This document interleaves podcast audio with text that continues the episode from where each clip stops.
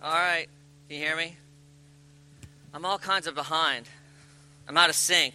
I said the elders pray for me because I feel like uh, I'm out of sync, you know. And um, as, a, as a church leader, as a speaker, it's it's nice when you can appreciate and exp- experiencing what you're actually teaching about, and I'm not. So, I, nevertheless, I feel like it's what I'm supposed to teach on. We're going through discipleship right now, and um, and so we're that's why we're late. I'm running late behind because we I just had the elders, leadership team pray for me.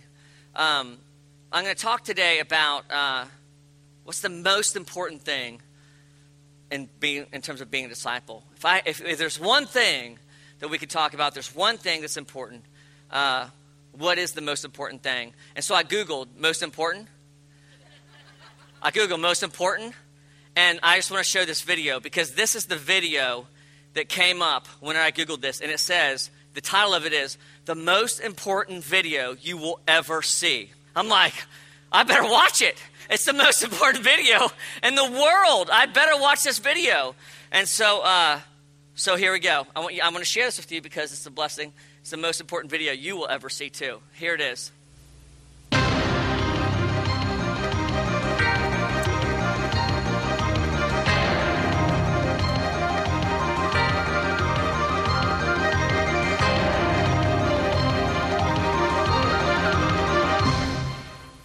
Well, it's a real pleasure to be here and to have a chance just to meet with you and talk about some of the problems that we're facing. Now, some of these problems are local, some are national, some are global, but they're all tied together. They're tied together with arithmetic, and the arithmetic isn't very difficult. And what I hope to do is, I hope to be able to convince you that the greatest shortcoming of the human race is our inability to understand the exponential function. So you say, well, what's the exponential function? This is a mathematical function that you would write down if you're going to describe the size of anything that was growing steadily. If you had something Okay. growing 5% Okay. Shut it year, down. I'll just say this. There, that's a nine minute video, and it's the first in a series of eight. So if you want to go on YouTube and, and Google what's the most important thing ever, that's the video that will come up. I just want to, I want to read a quote that he says, you know, just so you don't miss it. Today, you know, the greatest short, this is what he says, the greatest shortcoming of the human race is its inability to understand the exponential function. Now, for all of us but Tom Rossi, we're like, are you kidding me? How does the exponential function relate to anything in my life? How could that be important at all? Are you kidding? That's the most important thing. There's a quote under one of the comments in the video. Uh, this, this is the first comment under this video. This is what the guy wrote. It is truly a very important video because of because if people actually understood this, we could save ourselves. And yes, watch all eight. It's crucial to understanding what this all means. Are you kidding me? Are you kidding me? The, the most important thing is that we understand the exponential function. I promise. I promise that's not what I'm going to talk about today. I Googled exponential function next and couldn't even understand the definitions of it. And so uh, you're going to have to do that, do that on your own. But I, I, I did start thinking about, and I've been praying about, as we've been in discipleship, you know, we're talking about connecting, growing, and serving. We're in this area. On Wednesday nights, we had our first Wednesday night deal where we're talking about discipleship. We're creating opportunities for you to come with your families. We have amazing children's ministry going on. They're doing iMovies of the Bible. It's really cool. And we have a number of other courses that are being offered uh, with the purpose of creating opportunities for us to grow as a church in discipleship. And the last few weeks, we've been talking about kind of the, the dangers of that. You know, the dangers that many of us have come from is that it's all about knowledge. We've said, you know, it can't be just about the way that we think. You know, it, we have to be led by the Spirit. We have to take risks. We have to be walking in the Spirit. The Holy Spirit has to be leading us. I'm going to be talking a little bit more about that, but, but risk is not the most important thing. Being led by the Spirit is not the most important thing. Walking in the Spirit is not the most important thing. You know, Tom talked about grace. Grace is not the most important thing when it comes to discipleship. The most important thing when it comes to discipleship is not the exponential function. The most important thing when it comes to discipleship is love. Love is what's most important. Love is what separates us as disciples of Christ from the rest of the world. If we are going to be disciples of Jesus, we need to be intentional to learn about love, to live in a way that demonstrates that we love God and that we understand and experience God's love for us. And in Matthew, we see Jesus making this very point to the Pharisees. He says this in Matthew 22 34 to 40. And this might be a familiar passage to you. If you need a Bible, we have these new Bibles that came in, and they're free if you don't have a Bible. We'd love for you to have a Bible. We love the Bible at River City Church. We believe it's God's Word, and everything that I read on the screen, you can find in this Bible. Every single thing. I promise we don't add to it, and we're not going to take anything away because bad things happen to people that do, okay? And so, again, this is Matthew 22. This is the first gospel. And again, we'd love for you to get one of these. They're by the poles, I think. Are they by the poles?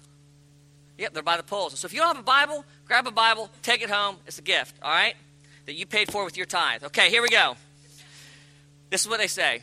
But when the Pharisees, this is what Jesus is saying. But when the Pharisees heard heard that he had silenced the Sadducees, they gathered together. The Pharisees and the Sadducees kind of were against each other. Okay, so they were kind of the Pharisees were kind of excited that Jesus kind of shut them down. Okay, but when the Pharisees heard that he had silenced the uh, Sadducees, they gathered together, and one of them, a lawyer. Now that's actually a positive connotation as I study things, Ed. You know, don't worry, we're calling you out here, and the rest of you lawyers in the house someone who was familiar with the law, a very religious person, someone who knew what they were talking about. And they had gathered together the Pharisees and they had kind of picked their best representative.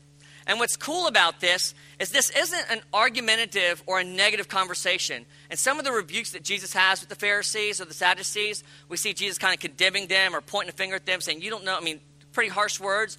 But this is not one of those exchanges. This is a very grace oriented exchange between Jesus and the Pharisees. And the sense we have is that this is a true and honest question that this lawyer, that this Pharisee has about the greatest commandment. And man, again, the Pharisees were all about obeying God's law, wanting, you're here at church, Bonnie, that's amazing. That's great. Okay, anyway, she had surgery this week. I didn't see you. But anyway, that's great.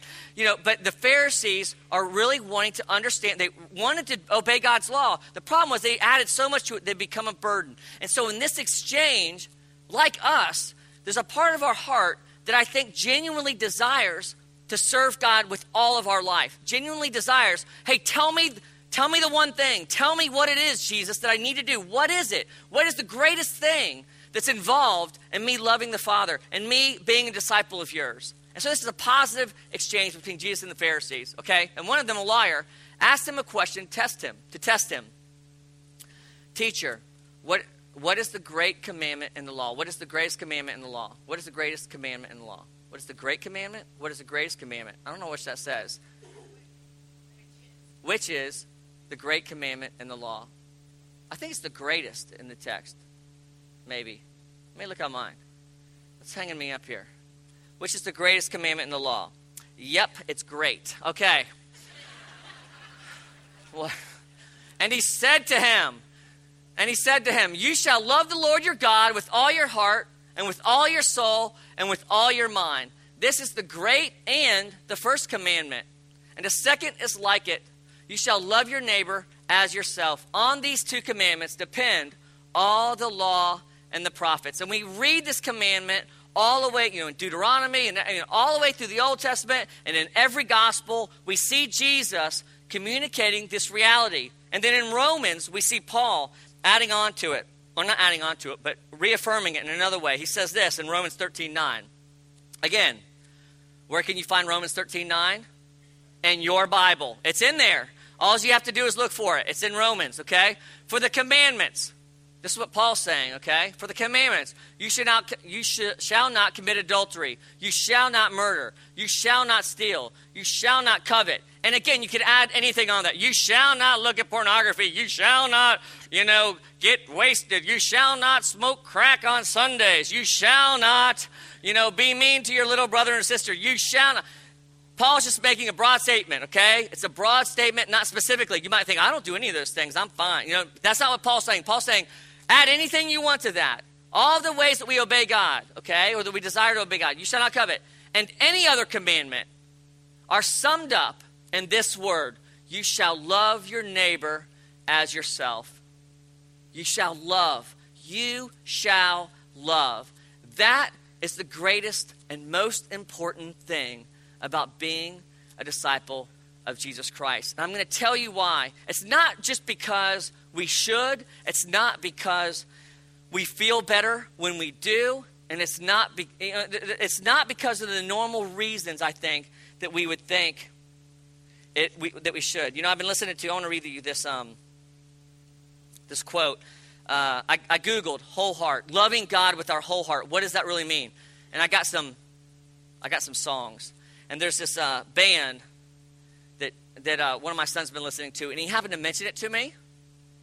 And uh, I was in the shower last night, and I felt like when I was preparing to work on my talk to finish it, because I, I, finished it on Friday, really, but I want to work on it more. I felt like God said, Google, like, look for this lyric in secular songs. And so the song that came up is, the so- is from the band. I'd never heard of them before that my son Chase had been talking to me about. It's Mumford and Sons. Okay, so this is the pitch. Does that make me sound cool? If you know Mumford and Sons, raise your hand.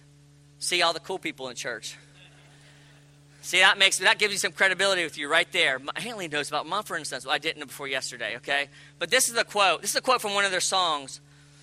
Um, that, that, that they said. That's not it. I have two in here. This is what it says in Mumford and Sons, and this is the, the name of the song is called "Awake My Soul." It's a great song. In these bodies, we will live. In these bodies, we will die. Where you invest your love, you invest your life. Where you invest your love, you invest your life. See, this is why love's so important. Love demonstrates. Love is the foundation for trust. And when we trust somebody, if it's anybody, a person or God, if we trust them, we will allow them to lead us. We will allow them to speak to us. And so, for us in our relationship to God and being a disciple, if we love God with our whole heart, we will trust Him with our whole life. And if we trust God with our whole life, we will allow God to lead us and transform us and use us in all of our life. Does that make sense? Love is important because without love, we cannot trust. If we don't believe God loves us, then we will not trust Him with all of our life. And if we don't trust God with all of our life, we will compartmentalize our life and believe that some of it belongs to God, but not all of it. Which means that where does the rest belong to? Well, it belongs to me. It's about me. It's about my glory. It's about what I do for God. It's about my effort. It's about my strength. And so, loving God and understanding His love for us is so important because it is the foundation for our allowing God to transform and lead us in all of life. Last week, Alex said that discipleship is the call to intimacy. He said, Where there is no risk, there's no faith. Where there is no faith, there's no power or joy or intimacy with God. Love is the foundation for risk so that we can have faith, so that we can experience His joy and His power in our life.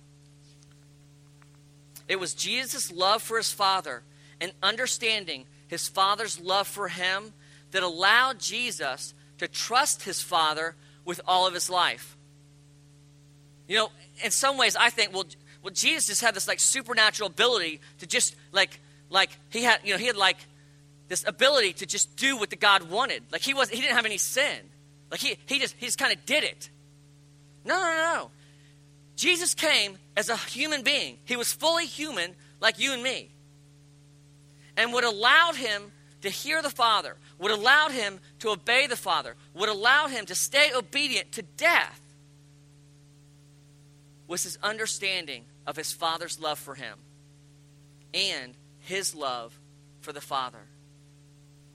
Jesus was so undivided in his devotion to his Father.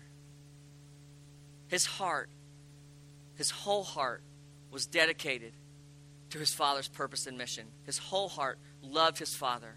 And as a result, his whole life reflected perfect obedience to his father's will.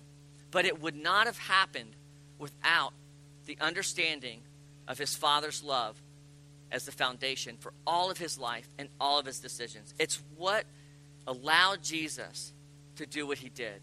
And in the same way, we have to have undivided hearts towards God. Our hearts. You know, what if you what if you showed up on Valentine's Day? This would have been a great talk last week because it's like about love, right?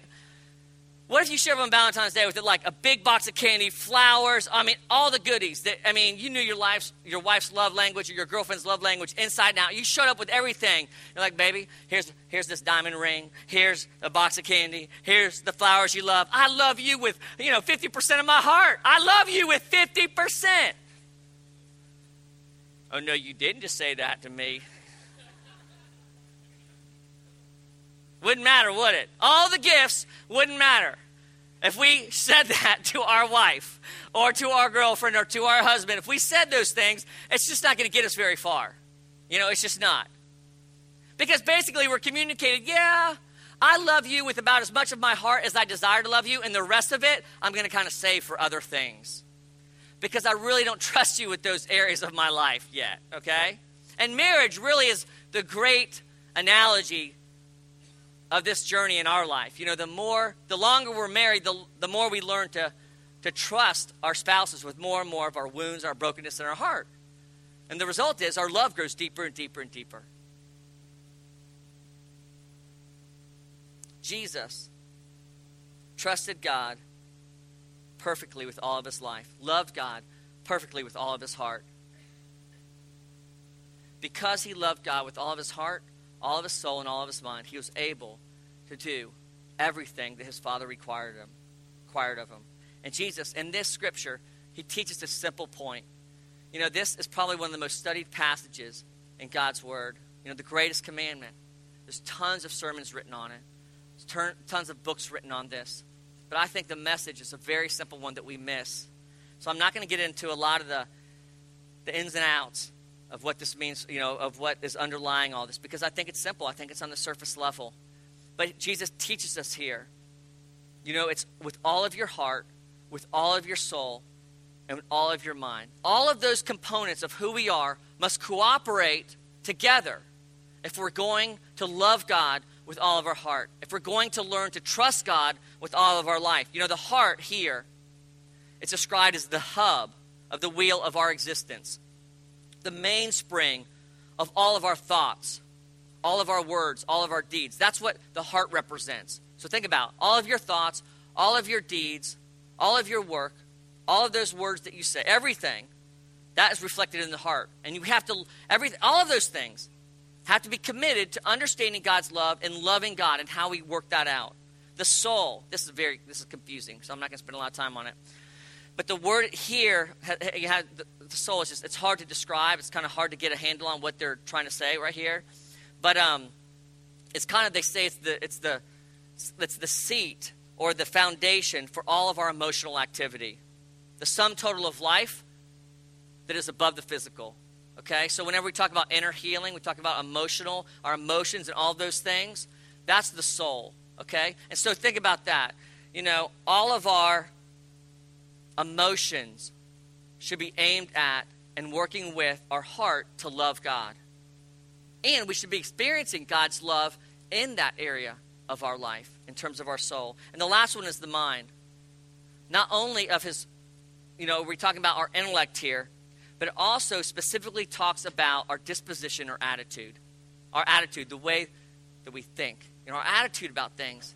If we're going to love God like Jesus did, we have to learn to love Him with all of our heart, with all of our soul, and with all of our mind. And so, the, again, the point here that Jesus is making is that we should love God with all of these faculties that He has given us, with every one of these areas.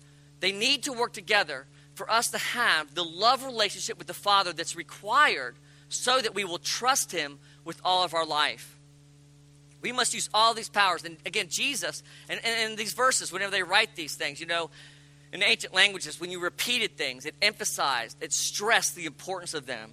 And so we see, again, all of your heart, all, all, all, with your whole heart, your whole soul, your whole mind, your whole, your whole, your whole, everything, your whole being. Again and again and again, Jesus is saying this in repetition to emphasize the importance of all of these things in our life working together for the purpose of loving God. That is the most important thing. It's the greatest commandment because it takes all of us to love God. Another Mumford and Sons quote. This is in their song, White Blank Page.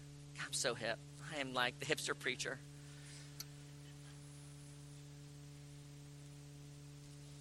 He says this. I don't even know who he is, but he says this in the song. This is called White Blank Page. You desire my attention, but denied my affections. My affections. He sings it like this You desire. No, I'm not going to say that. Okay. You desired my attention. You desired my attention, but you denied my love. You denied my affections, my affections. We want God's attention. We want God's favor. We want God's blessing. We want God's approval, but we deny the desire He has for us to love Him with our whole heart. We don't want your love. As we experience His affection, as we experience His love, it will cost us something. Because as we experience His love and we understand His love for us, and we, what, what happens? What I tell you happens when we experience His love we trust Him. The natural result of understanding someone's love for us is that we will trust them more with that area of our life. And when we trust God with that area of our life, what happens? We're screwed. We lose control. We lose control. We can no longer manage that part of our life because we trust God with it. And when we trust God with something, He says, Yeah, you got to go. When I say go in this area, you trust me. But we don't, we don't choose to trust Him. We trust Him because we've experienced His love. The point is that God's wholehearted love, His wholehearted love for us, must be answered with our response of a wholehearted desire to be loved by Him and to love Him. When God loves, when God, I mean, think about this, folks. When God loves, I mean, He loves big. He loves with everything. It says that God loves not just Jacksonville, not just the United States. God loves the world, the whole world. God loves the whole world. When we talk about in particular you, God loved you. God loved you so much, so He sent someone. And He didn't just send anyone, He sent His only Son.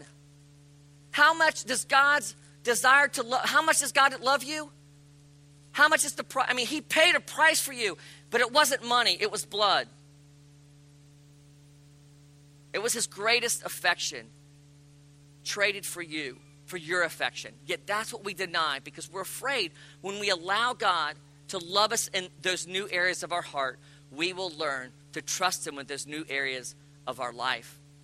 And when we trust God with areas of our life that are new, we lose control. And that's just scary. And that's the that's the struggle that we're in. That's the struggle that we all have.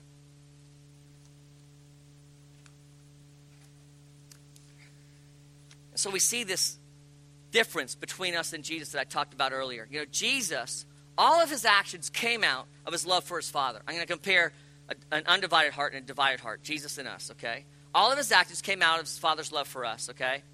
Out of the love he knew his, his Father had for him, and he was able to trust the Father with every area of his life. Because he ex- experienced God's love in every area of his life, with his whole heart, he experienced them. He was able to trust God with every area of his life. Does that make sense? We've been talking about that for the last 15 minutes. That better make sense by now. Okay? All right? He, and, and so, because of that, Jesus saw all of his life as God's purpose. All of his life open to God as a playing field for moving his Father's kingdom forward. And that required Jesus to be fully dependent on God. Because we can't do God's work, kingdom work, unless we have God's power, unless we're dependent on God. So Jesus' life was dependent on God because all of Jesus' life was about discipleship. All of Jesus' life was about building his Father's kingdom. Because all of Jesus' life, he trusted in God. And he trusted it to God because all of Jesus' heart, all of his soul, all of his mind had experienced the fullness of God's love. Now, compared to us, some of our actions, some of our actions do come out of our love for God. But some of our actions also come out of our love for ourselves because we're selfish. And we like to be comfortable, we like to be in control, we love ourselves. Some of our actions are committed to serving God's purposes and building his kingdom. You know, some of the things that we do, when people see them, when we reflect on them, they're absolutely committed to God and building his kingdom. They're absolutely reflective of us trusting God in that area of our life. Believing that God, I believe that God loves me with this area of my life. I believe that He sees this part of my heart. I believe that I can trust Him. And because I trust Him, then I'm going to allow Him to lead me in that area.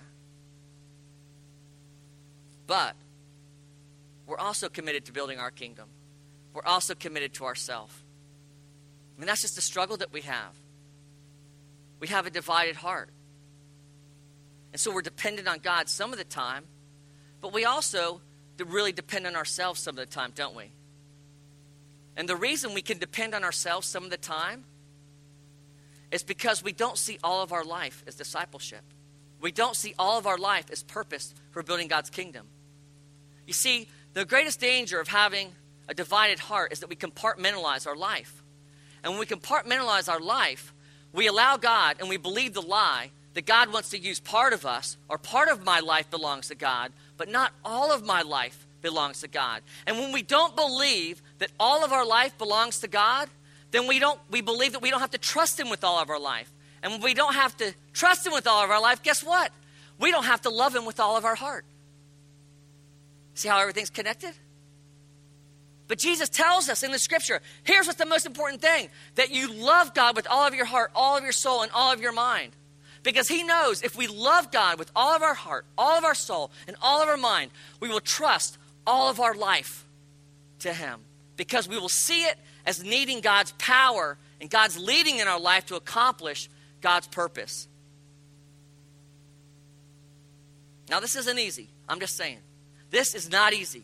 And we're all on this journey together, working out what it looks like to love God this way. What does it look like to be a disciple? And the root of this talk was a thought that I had. When I thought about our church, I thought about myself being a disciple. And it was this compartmentalization of our life, believing that when I show up on Sunday, well, that part belongs to God. And now I'll show up on Wednesday, and I'll learn more about God, and that part of my life will belong to God. I felt like I said, no, no, no, no, Antley. All of your life belongs to me. All of your life is discipleship. Everything that you do, everything that you say, all of your thoughts, all of your heart, all of your mind, all of your soul, everything is for my kingdom, it's for my purpose. Discipleship. The reason love is so important is because if we don't learn to love God with all of our heart, then we will never allow Him to lead us and to use us in all of our life. I think it's why in this scripture, Jesus, you know, tacked on, so to speak, and love thy neighbor as thyself. And Paul reemphasizes, and love thy neighbor as thyself. Because it forces us to move beyond just how we think and how we emotionally or spiritually interact with God. Like I could tell you, yeah, I love God with all my heart, soul, mind, and strength. Yeah, absolutely. And you wouldn't be able to tell me different. But you could see if I love my neighbor as myself, couldn't you? You'd see by how I'm living if I'm living my, loving my neighbor as myself. Because that requires us to allow God's love to penetrate difficult and out of control areas of our life. It's messy to love our neighbor. It's really messy. I've experienced this recently. If you've been following me on Facebook, we just built the skateboard ramp. Oh my word, it's huge. It's 16 feet wide. It's like off the ground, six feet high. It's amazing, right? And so we built it like three feet off my neighbor's fence. I didn't know I was building it three feet off his fence because when I took down the chain link fence, I thought that was my fence, but it was his fence actually. And so we're building our half pipe, and we're like sawing and hammering and screwing and like putting everything. It's loud, and you know, we get it built. We finish at like seven o'clock at night, right? So the kids are like, so we're holding up like a fluorescent light, letting them skateboard on it. You know, we're like following them on the ramp, going back and forth. They're skateboarding on the ramp, and sure enough, he comes out and he's just like, yeah, it's eight o'clock. You need to stop. And I'm like down into the fence. Like, I'm like hiding, and you know, Cole, Cole's up there like he gets down. He gets down, and you know, and then you know something else happens the next day he tells one of our kids, like, stop peering in my windows. You know, I mean, we're like in his business. You know, we're on his property line, and his house is, you know, where the sound booth is, and we're on the platform. We're standing up there looking around, and he tells one of the kids, you know, don't peer in my windows. And our kids weren't peering in his windows. I mean, they were probably curious. They're boys, you know, so they probably were. I don't know.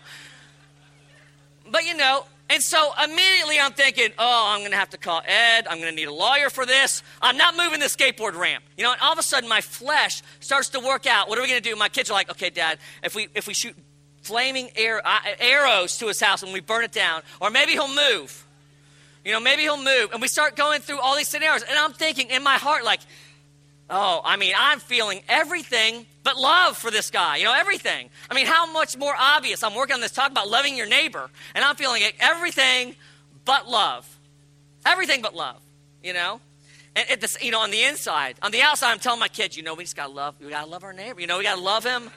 We gotta, you know, we gotta really, you know, this is an opportunity for us. We really gotta take, you know, we're gonna bake him cookies, and Cole's like, Dad, that's the stupidest thing ever. We're not baking him no cookies, no way. You know, and and, and so it's like this, but you're gonna, but how I respond is either gonna demonstrate how, whether I trust God or not, whether I love God or not. It's gonna be on how I love my neighbor. And so I'm like, honey, you gotta go over and talk to that dude. Because I'm not feeling any love. And so she's like, I'm not going over there. She's like, well, anyway, well, I'm going to tell you what she said.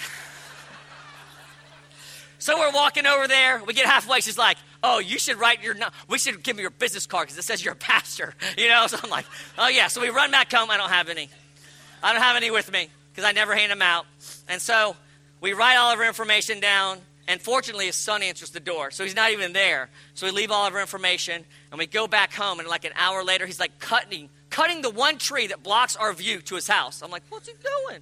What's it? It's right on the fence, right on the fence, and he's right there, and we can see him, and he can see us. I'm like, we got to we got to go. We got to go love our neighbor. Come on, honey. You know, so we go over there, you know, and I punched that mother right in the nose. No, I'm just kidding. No, I didn't. I introduced myself. I'm the Right Reverend Antley Fowler. Nice to meet you. No, I said, hey, I said, uh, I said, my name's Antley. I said, um, I said, we, I know we built the skateboard ramp. I said, I'm so sorry if it's loud. I said, we're doing some things to soundproof it. We're going to, you know, we want to build the screen or we're talking about these different things and da da da. And his, and his response was very loving. He's like, you know what? He's like, I'm glad that your kids have a place to go. I'd rather than be here skateboarding. Da da da da. So he starts talking. Then he says the magical words the, the only thing is that, is that I consider Sunday a rest day. I'm like, oh, yeah, here we go. I was like, oh, so do we. I'm a leader of this church. I throw the, the pastor card out there, and we just had this amazing conversation. Amazing conversation because my wife allowed God to love our neighbor through us. And I just kind of went along for the ride. But that's the tension we're in. It's tough. It's tough to love God, to trust God with all of our life because we're selfish. I didn't want to do that. I did not want to do that. But the result was amazing. And what happened was, whenever I was able to go back to my kids saying, Oh, let me tell you about him, and we, we shared his name, da da da, we knew the similar people, we knew some of the same people, or whatever. He goes to this church, and we had all these relationships in common. And my children's attitude totally changed. It, it just changed from being defensive and okay, how, you know, how, how much is it going to cost to build a 20 foot brick wall between us and them? You know what I mean? It, it, changed from separation to love. It just happened. It just happened as we allowed God to lead us in this area of our heart that we were selfish in, that we were being focused on who we wanted to be, what we wanted, what we thought was best.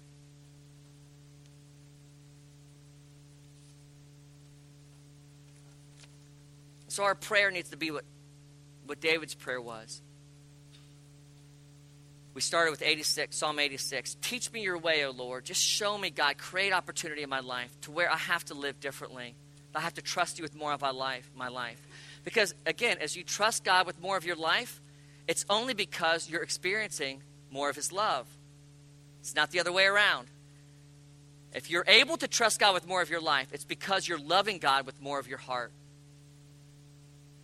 So David prays. And so that's the work of the Spirit. Teach me your way, O Lord, that I may walk in your truth. Unite my heart, not from being divided, unite my heart to fear your name or to worship you. I give thanks to you, O Lord, with my whole heart, all of my life, all of my soul, all of my heart. And I will glorify your name forever. Who you trust and who you love will be reflected in your life and the way that you live. As disciples, we need to learn to trust God with all of our life. And as we do, it will only be because we're loving God with more of our heart. How do I learn to trust God with every area of my life? By loving God with every, every area of your life. How do I learn to trust God with every area of my life? By allowing God's love, by loving God with every area of your life. And as you do that, it will demonstrate what will happen is that your heart will begin to love in those areas, will have loved in those areas as the foundation. By seeing all of your life as discipleship, all of your life created for God's purpose, it will force you into a situation where you're going to have to learn to love God with all of your heart, all of your soul, all of your mind. And again, how this works out for all of us is different. You know, I thought about in dating, what, you know, what does this look like in practical ways? And, and the kind of the quote that came to my mind was, Is it good for God? Is this good for God? If you see all of your life, it changes everything. If you see all of your life as discipleship, you talk about dating, like if you're a high school or college student, you're after college, or you're single right now, and you see all of your life, then, then dating is about building the kingdom of God. And how you treat that girl or that boy is about building the kingdom of God.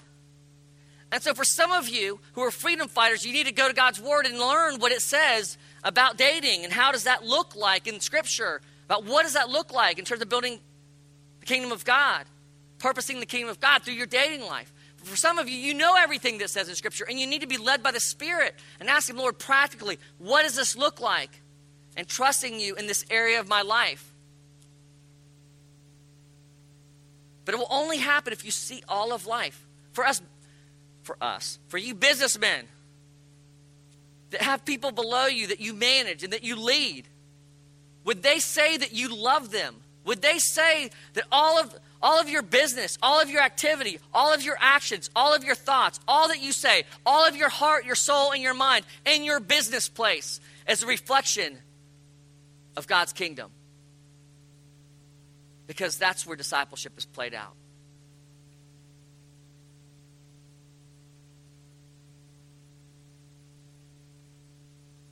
And I can have example after example after example.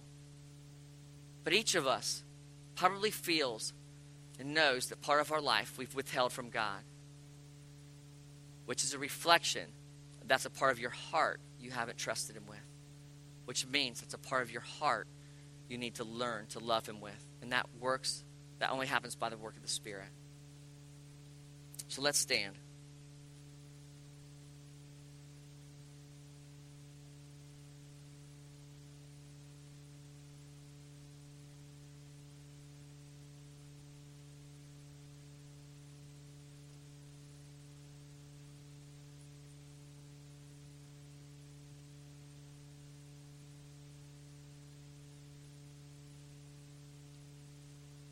And so, this morning, none of us love God with all of our heart, all of our soul, all of our mind. And I've said that the only way that this happens is through the work of the Spirit. It's only as God changes our heart to love the Father more that we'll be able to trust Him. And only in trusting Him will we allow Him to lead us. And as we allow Him to lead us, we will begin to see that all of our life is discipleship. If we're serious, River City Church, about being disciples of Jesus, it's in ministry time that we need to learn to experience God's love and to love God through the work of the Spirit. So we're just going to create space right now for you to come forward and just ask God, or just say to God, Lord, I want to love you with all of my heart. I want to have a whole heart of love towards you so that I trust you with all of my life. And it's only then that you'll be able to love your neighbor, that you'll be able to be a disciple in every area of your life. So let's just, we invite people down now for ministry time. If you're a prayer minister, you can come forward, that'd be great like Ashton had said earlier, if you feel like you, are struggling with freedom in an area of your life that you've been trying to manage or control and you're failing in, would love for you to come forward and find freedom today in that. If you'd like physical healing, prayer for anything that's physical, that's jacked up in your body, just kind of go over to this cross area and we pray for you over there. But man, what a testimony it would be as people thought about us as a church, they would say, yeah, they love, they love everybody. And they don't love them just on Sundays. They love everybody all the time. I bump into River City Church people everywhere, and they love God. And we would know that that is only because of the work of the Spirit, that we've trusted God with that area because He loves us. He's transformed our heart.